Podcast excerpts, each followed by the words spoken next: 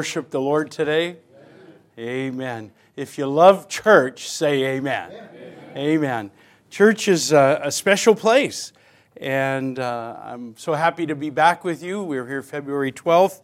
Uh, this was the first church that Mary and I came to after the transition of going from senior pastor for 31 years at East Mesa Baptist to staff evangelist, pastor emeritus, and uh, uh, been in about 14 churches since, and your church has such a wonderful spirit, uh, such a, a, great pastor and his wife, and we're so happy to be here today. this theme, Build It Together, that, that's an interesting theme because God in the Bible uh, has a lot of metaphors for the church. Anybody think of a metaphor that God describes the church as? What, what, what can the church be described as? Somebody? What can it be? Des- Body. Body. Somebody else? Bride. Bride. Yes, sir. Sound man. Somebody else. What, what else? Could the church be described? Could it be described as a family? And could it be described as a, a building we're building up? Now, the building really isn't the church. The church meets here. Amen? Your pastor uses the word gather. And uh, you know, not meeting on Wednesday night because the building might fall in. Aren't you glad the church isn't God? God will never fall in. Amen. Some call the church a lighthouse. When we meet here, we are the light of the world. We're salt and we're light. Someone said the church is like a train. Some get on, some get off. The pastor's job is to keep it on the tracks. Amen? and I, I know the body, the bride, the family, it's a called out assembly. The church is a place where you can come and meet new friends. But most of all, the church is a place where you come and you hear the word of God and your faith is built. Amen? Faith cometh by hearing, hearing by the word of God. So I'm thankful for the church. I, I'm, a, I'm a local church guy. I wasn't raised in the church. I didn't have um, a church background. I got saved at 18. Praise God, about 40, I'm, I'm going to be 64, so 45 years ago. And I came to church not knowing what church was all about. I didn't have a Bible, didn't know how to pronounce the words in the Bible, and I just started learning. I started learning. And one of the first things I learned in the church uh, has the last four letters is S H I P, ship. And I thought the church is kind of like a ship. You get on the ship and, and you navigate through life, and praise God, Jesus is the captain of the ship. Amen. And the Bible says in Hebrews that we have an anchor. We have an anchor. So this morning I would like to speak to you on four ships in the church. Four ships in the church. Take your Bible and go with me to Genesis 22. Genesis 22. The first time that this word was mentioned in the Bible is in Genesis 22. And can anybody tell me what we find in the church that ends in the word ship? That ends in the word ship. Genesis 22. Can you, can you think of something in the Bible that describes the church, something we find in the church? Something we find. Yes, ma'am. Fellowship's one? Somebody else. Worship. worship. Thank you. That's the one we're going to do now. The first time worship is found in the Bible is found in Genesis 22 and verse 5. You, just for backstory, you remember Abraham was told to take his son, his only son, and take him up to Mount Moriah and sacrifice his son. And they got the wood for the offering, they got the flint, and, and Isaac said to his daddy, Daddy, here's the wood and, and the flint, but where's the where's the offering? Where's the sacrifice? And very prophetically speaking, Abraham said to his son, Son, God will provide himself a sacrifice. Very prophetic. wasn't God our sacrifice? Didn't God provide his son? But when they got up there, we know there was a ram caught in the thicket. But I want to draw your attention to this word that we find in the church as one of the main functions of the church. Look at Genesis 22 and go to verse number 5 if you would. Genesis 22, verse 5. Abraham said unto his young men, Abide here with the ass, and I and the lad will go yonder and, say it with me, worship, and come again to you. Let's pray. Father, help us today to understand these four ships in the church. And God, I pray that we would be on board. I pray, Lord, that we would understand the importance of these functions that the Bible says for the church. Thank you for each one here. Lord, the members, the attenders, the first time guests today. May we receive something from the Bible that we can take with us today. And God, if there's anybody here that just isn't 150% sure that if they died today, tomorrow, next week, or next month, or next year, that they would go to heaven, may today be their day of salvation. We love you, Lord, and we praise you, and help us to understand what worship is. We ask this now in Jesus' name and for his sake. And all God's people said, Amen. So, what was Abraham going to do with Isaac? He was taking him up there to sacrifice him. Sacrifice him. Worship involves sacrifice, worship involves giving. Romans chapter 12, if you would go there, please. Romans chapter 12 and verse number 1.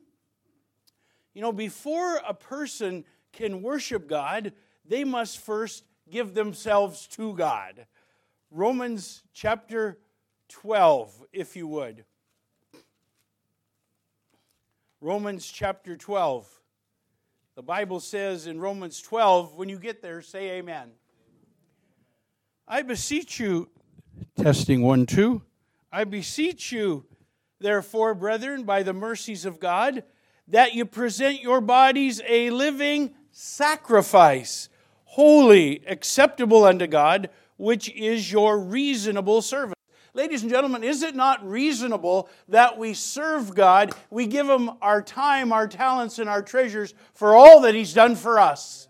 It's reasonable service. We could never repay Him for dying on the cross for our sins, forgiving us of our sins. We could never repay that but giving him back, giving him the praise, the honor, and the glory that's due his name. That is worshiping him, presenting ourselves a living sacrifice. The Bible says they first gave of themselves and then they gave others.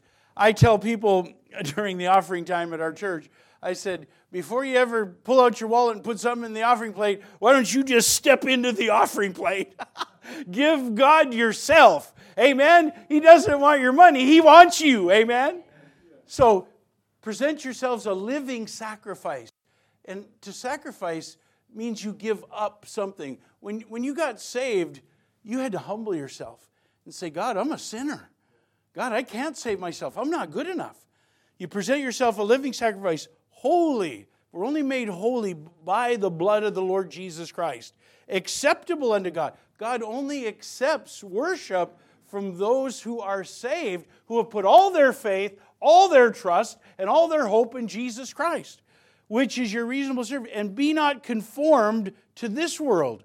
You know, everybody wants to be like everybody else, and the world wants to dress like the world, act like the world. But God wants us not to be conformed to the world, but God wants us to be like Him. Amen? But be transformed by the renewing of your mind, that you may prove what is that good and acceptable and perfect will of God. Know, the Bible says we must worship in spirit and in truth. You remember the woman at the well said, said we, we worship, you, you don't know what you worship. But we, there's coming a day when the true worshipers, this power of the Holy Spirit and the truth of God's Word. That's why when we come to church, we get faith Faith comes by hearing, hearing by the Word of God, and the Holy Spirit and the Word of God causes us to understand the Bible. Then we can worship God in the proper way. So the first ship in the church really is worship. And we come to worship, give Him the praise, honor, and glory to His name. People say, I can. I live on a golf course at Power and Broadway. And Sunday mornings, they're out there like this. I like to go out my back door and I like to, because there's a, there's a, a hole right kind of not too far away. And I like to go out there and yell, four! and, you know, just mess them up, right? And I've talked to golfers on Sundays when I'm going. And you know what they tell me, Pastor Henry? They say, we can worship God on the golf course. We can worship God in nature. We were in Sedona with our granddaughter not too long ago, and there was a bumper sticker said, My church is in nature. And I thought to myself, we worship God in his house with our brothers and sisters in Christ. Number two, there's another ship in the church, and one of the ladies got it. It's called fellowship. That's a ship we all need. God puts the solitary in families. When you got saved, you got a heavenly father. And guess what else you got? Anybody else want to tell me what else you got when you got saved besides a father? You got brothers and sisters in Christ. Yeah, you got a family. When I met my wife, I was 17, she was 18, and she seven in her family, five brothers, two girls, and my hair was down to here, and I was I had gotten kicked out of my house at 16 and a half because my dad got saved and I didn't want to get saved. So he said, I got six under you, and if you don't do what you should do, hit the road, Jack, and don't you come back. So I, I was like a, like a little street urchin. Got a room across from the high school. I was going into 12th grade. It was the summer between 11th grade and 12th grade. And I was smart enough to know I needed to finish high school. So I met Mary. She was like, uh, you know what a Circle K is? Well, in, in Grand Forks, North Dakota, uh, where I was from, there was a, a Valley Dairy store. Same thing, convenience store. And I went in there and she was behind the counter. I knew her brother from high school from chemistry class. And I saw her and I asked her out on a date and she brought me home mother. And her mother took me in as the sick son, set a plate at the table and just treated me with love. And they were staunch, hardcore Catholic. Of course, I wasn't, we weren't saved at the time. But when I married Mary, I got a mother in law, a father in law, a brother in laws and sister in laws. When you got saved, you got brothers and sisters in Christ because you have the same Father. So the church is a family. And when the family meets, we just went to North Dakota and had a family reunion on her cousin's side. And there were some cousins that didn't make it. And everybody felt bad. And they missed those cousins. You know, when we have church and you come and you're not here and the brothers and sisters here, they miss you. They miss you.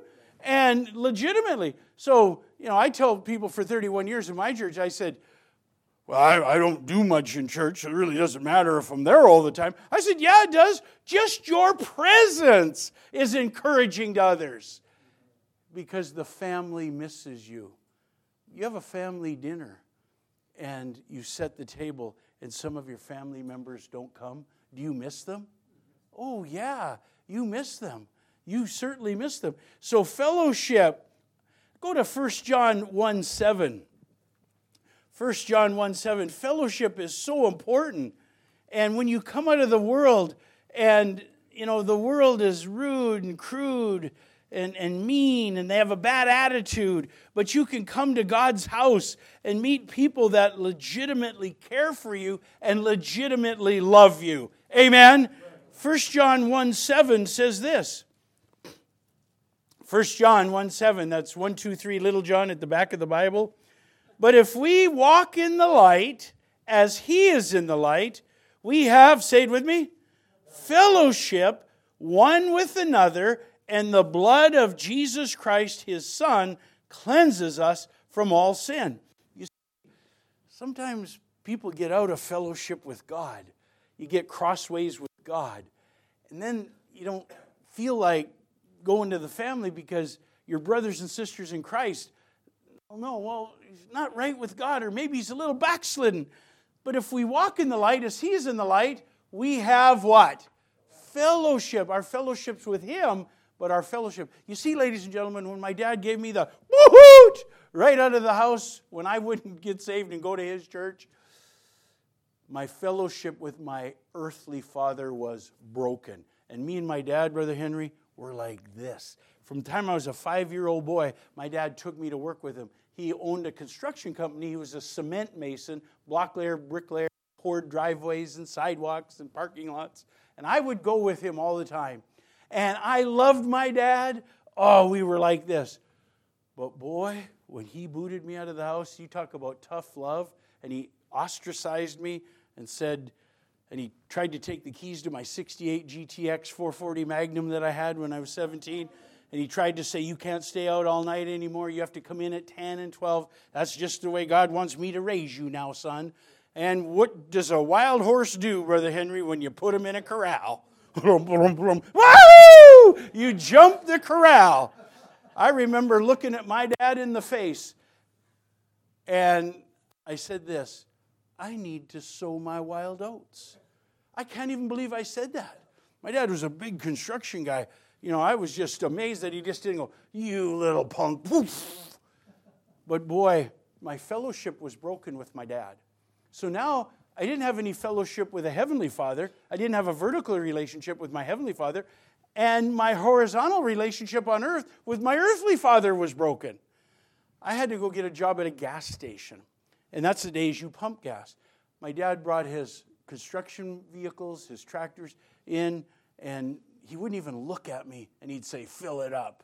And I'd be filling my dad's tank, and we were totally out of fellowship.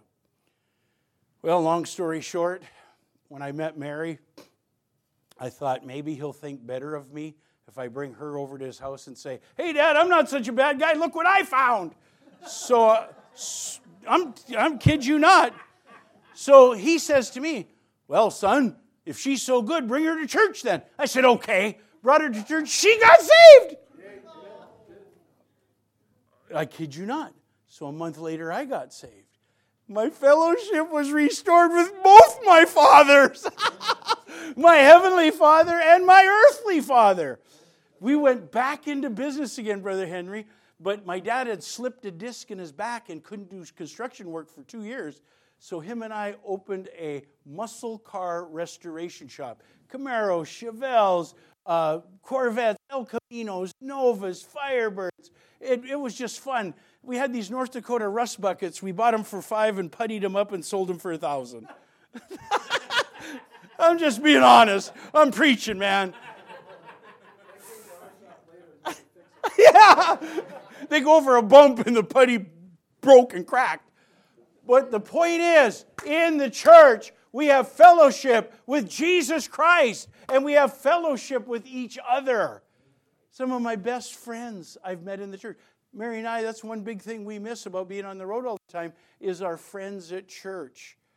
The fellowship that we have. They care about you, they pray for you. That's why you come and you get real people, not superficial people that, like when the prodigal son went out and he had the bucks, and then they were ding, ding, ding, partying. But when the money was gone, what happened to the friends? They're gone. A real friend, the Bible says, sticketh closer than a brother. Jesus is a friend of sinners, and Jesus loves you, and Jesus died for you, and He wants to save you, and He wants to have fellowship with you because the fellowship with God was broken by, somebody tell me, sin. Adam and Eve had a perfect environment, they had a, a perfect relationship with God until they sinned. Sin is transgression of the law. They disobeyed God. We're guilty. The Bible says all have sinned and come short of the glory of God. There's none righteous, no, not one. We all, like sheep, have gone astray. You see, maybe you have some kids that aren't serving God, or maybe they're not saved yet. Don't, don't beat yourself up. Adam and Eve were perfect parents, and their two kids, one of them killed the other because sinners sin. But I'm here today to tell you God forgives sin. God forgives sin through Jesus Christ. And if you don't come back into a relationship with Him and have your sins forgiven and put under the blood, just like we sang today, saved by the blood of the crucified one. now you know I don't do special music. But, but I will tell you this if you're saved, you'll know it. I ask people all the time, Are you going to heaven when you die? Well, oh, I hope so, maybe so, guess so. I said, You can know so. The Bible says in 1 John 5 13, These things are written that you may know that you have eternal life. You can know it. And a lot of times they say, Well, it's up to God. He'll decide when I get there. Like, like he would take this scale and he would he would take and put your good stuff here and your bad stuff here, and you go, whoa, whoa, whoa, ah, oh, I hope my good stuff outweighs my bad stuff. Can our good stuff ever outweigh our bad stuff? No. We're not saved by good works. We're saved by grace, unmerited favor. We're saved by God's goodness. We're saved by the blood of the Lord Jesus Christ that was shed on the cross of Calvary to wash our sins away, to bring us back into fellowship with God. So you see, ladies and gentlemen, we can't get on the worship ship until we get on the fellowship ship in the church. There's a third one, and that's what I call discipleship. Discipleship. Go with me to Matthew 28 and verse 20. when you got saved and you got in a church, or if you're not in a church, let me recommend this church to you. You can learn a lot about the Bible, you can learn a lot about um, loving God and serving God, you can fellowship, you can worship, but getting discipleship, that's being trained and being taught. And in Matthew 28, that's what Jesus said when he commissioned the apostles. He said in verse 20, teaching them to observe all things whatsoever I have commanded you. So when you get on the discipleship ship, you're being taught what the Bible says. You know, you can't be too hard on somebody that got saved but has never been discipled. They don't know. You know, and, and you don't treat them like, oh, you dummy, by now you should. But there's some people that have been saved a long time, and the Bible says, oh, by now they should be a teacher, but now they got to go back to what? Milk. Yeah, because you throw a steak out of the Bible and they go. you ever try to give a, uh, if you try to give Rusty's new grandbaby a steak, what's the baby going to do? Probably give it back and say it's not done right. no, you give them you give them the steak. They can't handle the steak. They need some milk, and sometimes you got to put some chocolate and strawberry in it. I like chocolate milk myself, but anyway, teaching them to observe all things whatsoever I commanded, and I'm with you always, even so discipleship. If you want to learn about God, you got to get on the ship. You got to get on the discipleship. When I got saved, this church, it was Bible Baptist Church in East Grand Forks, Minnesota, which the Red River was here. Here's Minnesota, here's North Dakota. I was 18, and Mary and I weren't married yet, and they said, We have discipleship class every Sunday at 5 o'clock. Then we have worship at 6. Wednesday night, we have 7 o'clock service. Sunday morning, we have Sunday school at 10 o'clock, worship at 11. So I counted in my head 9, 10, 6, or 5 and 6. That's four times Sunday.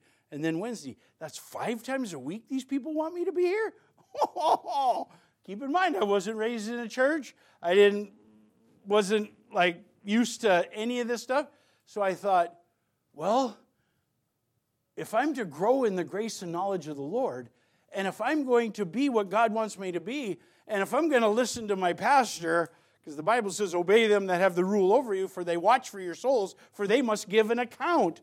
Like, so for 31 years, I was like, Oh Lord, I thought I was just accountable for myself, not accountable for all these people, but I was accountable for what I told them. Now, what you do with it, that's another thing. But discipleship. So Mary and I decided to go to discipleship. And we decided to go to Sunday school. And we decided to go to Sunday morning church and Sunday night church and Wednesday night church. And boy, I'm telling you, I tell you this we would not be where we're at 45 years later if we wouldn't have got discipled. Yeah.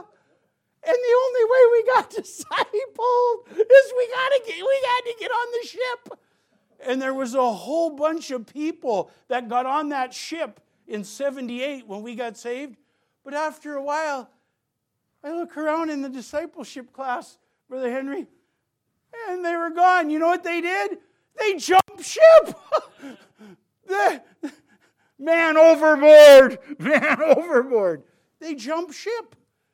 Discipleship is so important. If you want to learn how to serve God, learn how to love God, learn to study the Bible, you got to get on the ship discipleship. And, and your worship will be so much better. And your fellowship in that discipleship class is where we made a lot of our friends. What does the Bible say about iron? Somebody tell me. Sharpeneth iron. Thank you, sound man. He's, he's really wanting to get involved. All of a sudden, this head comes around like this, and he goes, Good man. Because I was giving him grief. I said, Man, you're stuck back here in this cupboard. How do you see me? and he said, I said, How do you see me? And he punched the buttons, and woof, there, there was the front. I said, Wow. Worship, discipleship, stewardship, fellowship. Now, stewardship, let's go to 1 Corinthians 4 and verse 2.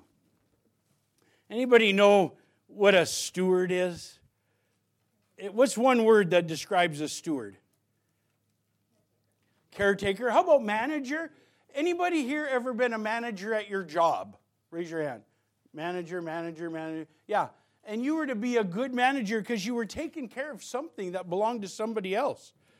1 Corinthians 4 2, you know, God says in the Bible that it's required. And when you see something that's a requirement, you, you don't qualify for that particular position because you got to meet the, say it with me, requirements. 1 Corinthians 4 and verse 2. Moreover, it is required in stewards that a man be found faithful. Stewardship is very, very important because we're entrusted. The Bible says you don't have to turn there. In 1 Peter 4:10, we're entrusted with the gospel of the grace of God. We are entrusted with the pastors entrusted with the ministry, the people are entrusted with with their salvation, to work out their salvation with fear and trembling. That doesn't mean you do work to keep it, but it means that you do work because Ephesians says we are created in Christ Jesus unto good works. We are his workmanship. So God has entrusted us just like kids. Now, a lot of you have a lot of kids. Uh, is, it, uh, is it the Burtons and the Henrys that are tied nine for nine? Yeah, nobody's got any more than you guys? so they're entrusted with those kids. What does the Bible say about those kids? The fruit of the womb is his reward. What does the Bible say? And lo, children are a heritage of the Lord. So we are to be good stewards of our children.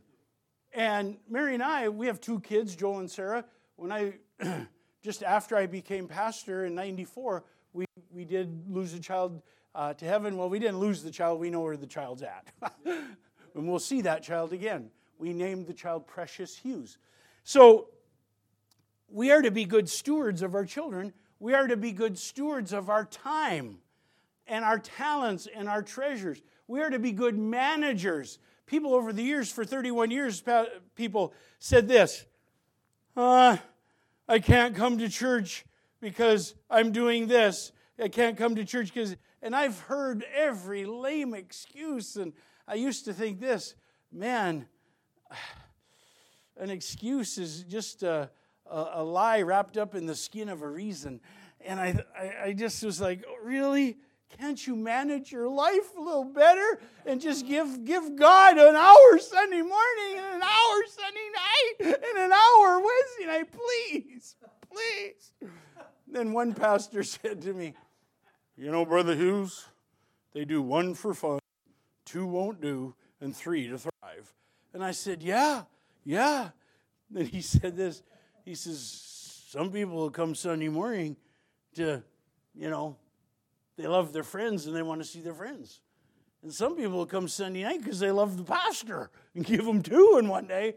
But boy, those that come Wednesday night, they come because they love God. I thought that was pretty funny myself.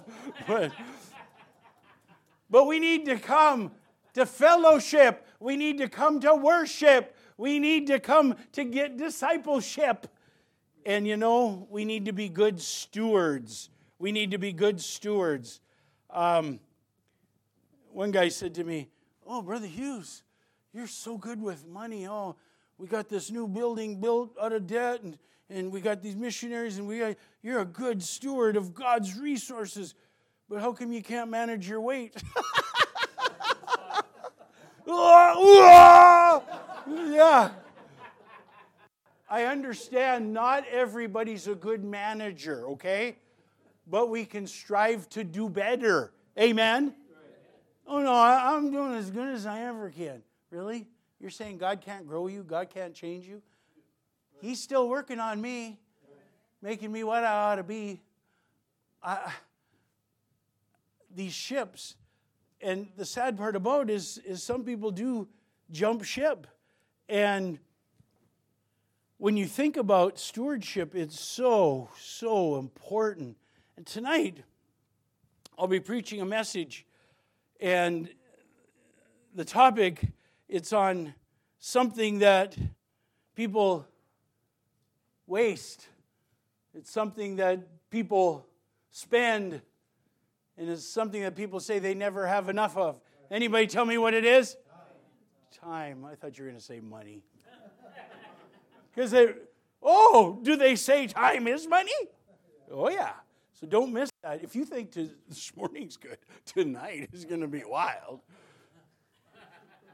Last but not least, on the ships, my wife and I, on our 25th wedding anniversary, went on a cruise ship.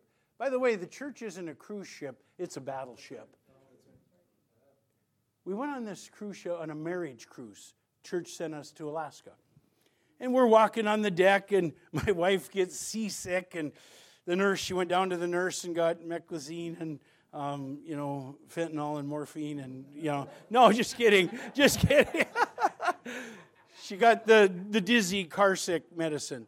And they said, walk on the deck um, in the fresh air. And so I went out there, and, and the ship was going like this, had the outriggers on it, and it was, it was like a mist at sea. It was really rough. And, and I wasn't I wasn't sick. I, I was doing okay. So I went over to the edge of the ship and I looked down over the edge. Do you know what I saw hanging off the edge of the ship? Anybody tell me? What was hanging off the edge of the ship?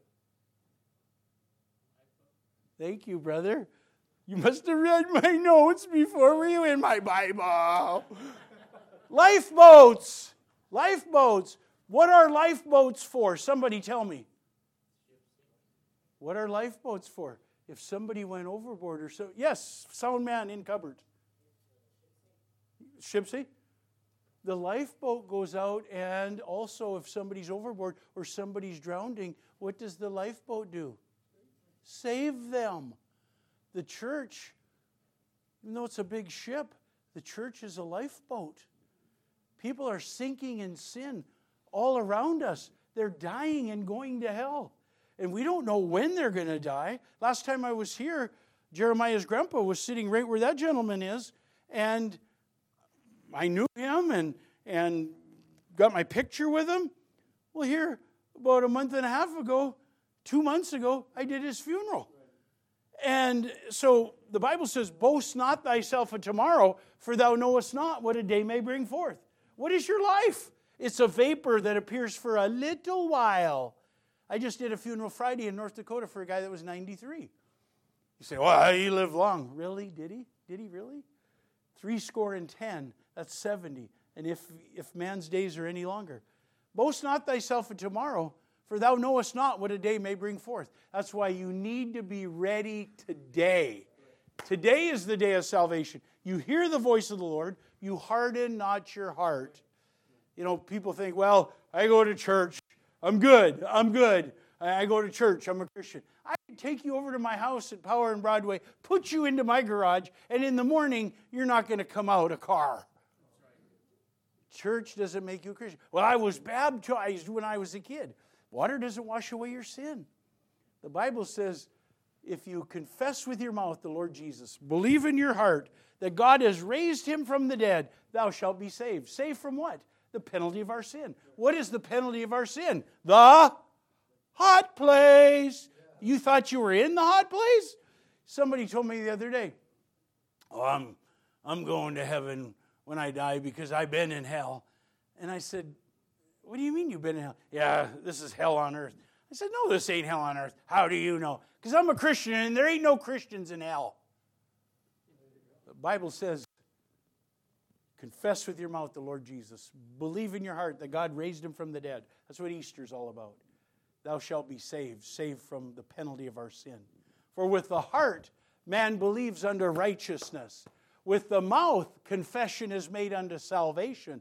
For whosoever, that's you, you, you, you, you, you, you, whosoever shall call upon the name of the Lord shall be saved. Saved is short for salvation. Saved means saved from the penalty of our sin.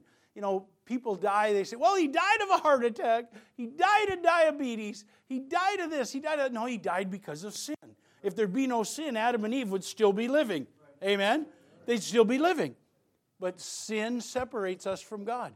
And if you don't get reconciled back to God and come back into a right relationship with Him through Jesus Christ, He's the mediator. He is the way, the truth, and the life. No man comes to the Father but by Him.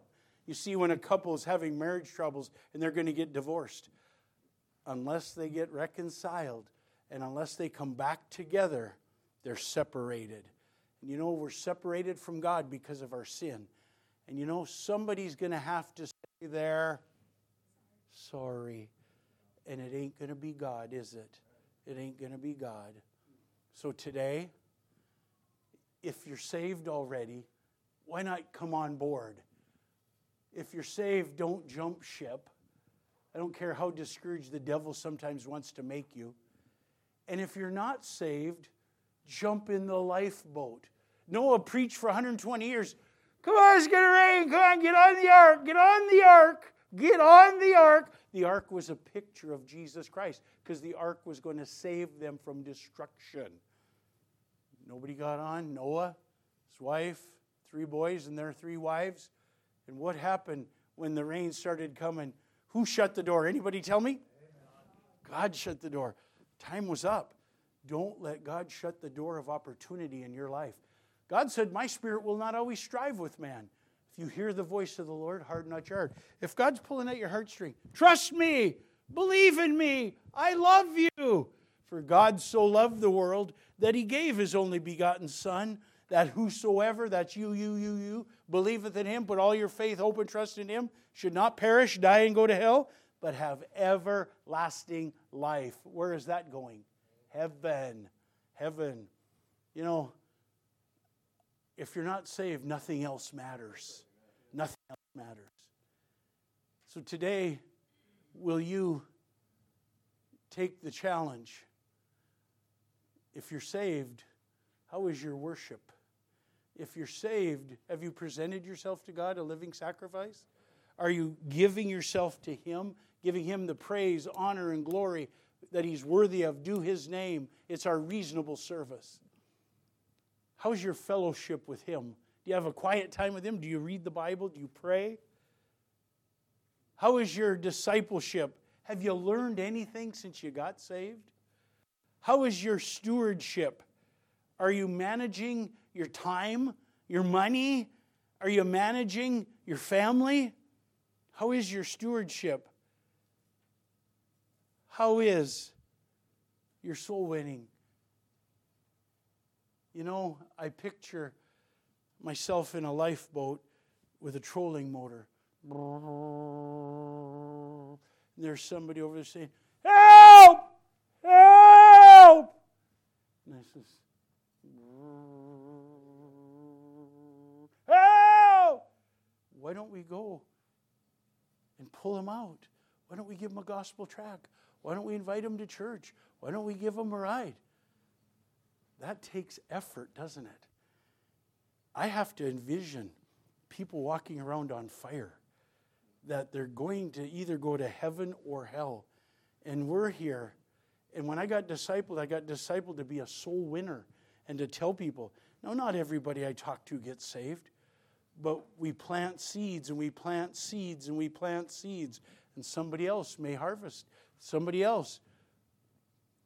Why don't you jump on board the ship? And if you're not saved today, jump in the lifeboat and God will save you.